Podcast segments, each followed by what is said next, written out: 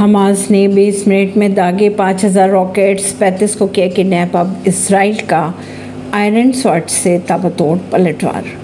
युद्ध की स्थिति की घोषणा करने के बाद इसराइल ने फिलिस्तीनी आतंकी संगठन हमास के खिलाफ ऑपरेशन आयरन स्वॉर्ड्स लॉन्च कर दिया है। इजरायली पीएम के अनुसार उन्होंने कहा है कि हम युद्ध में हैं और हम इसे जीतेंगे भी। नेतन्याहू ने कहा है कि दुश्मन को ऐसी कीमत चुकानी पड़ेगी जिसके बारे में उसने कभी सोचा भी नहीं होगा।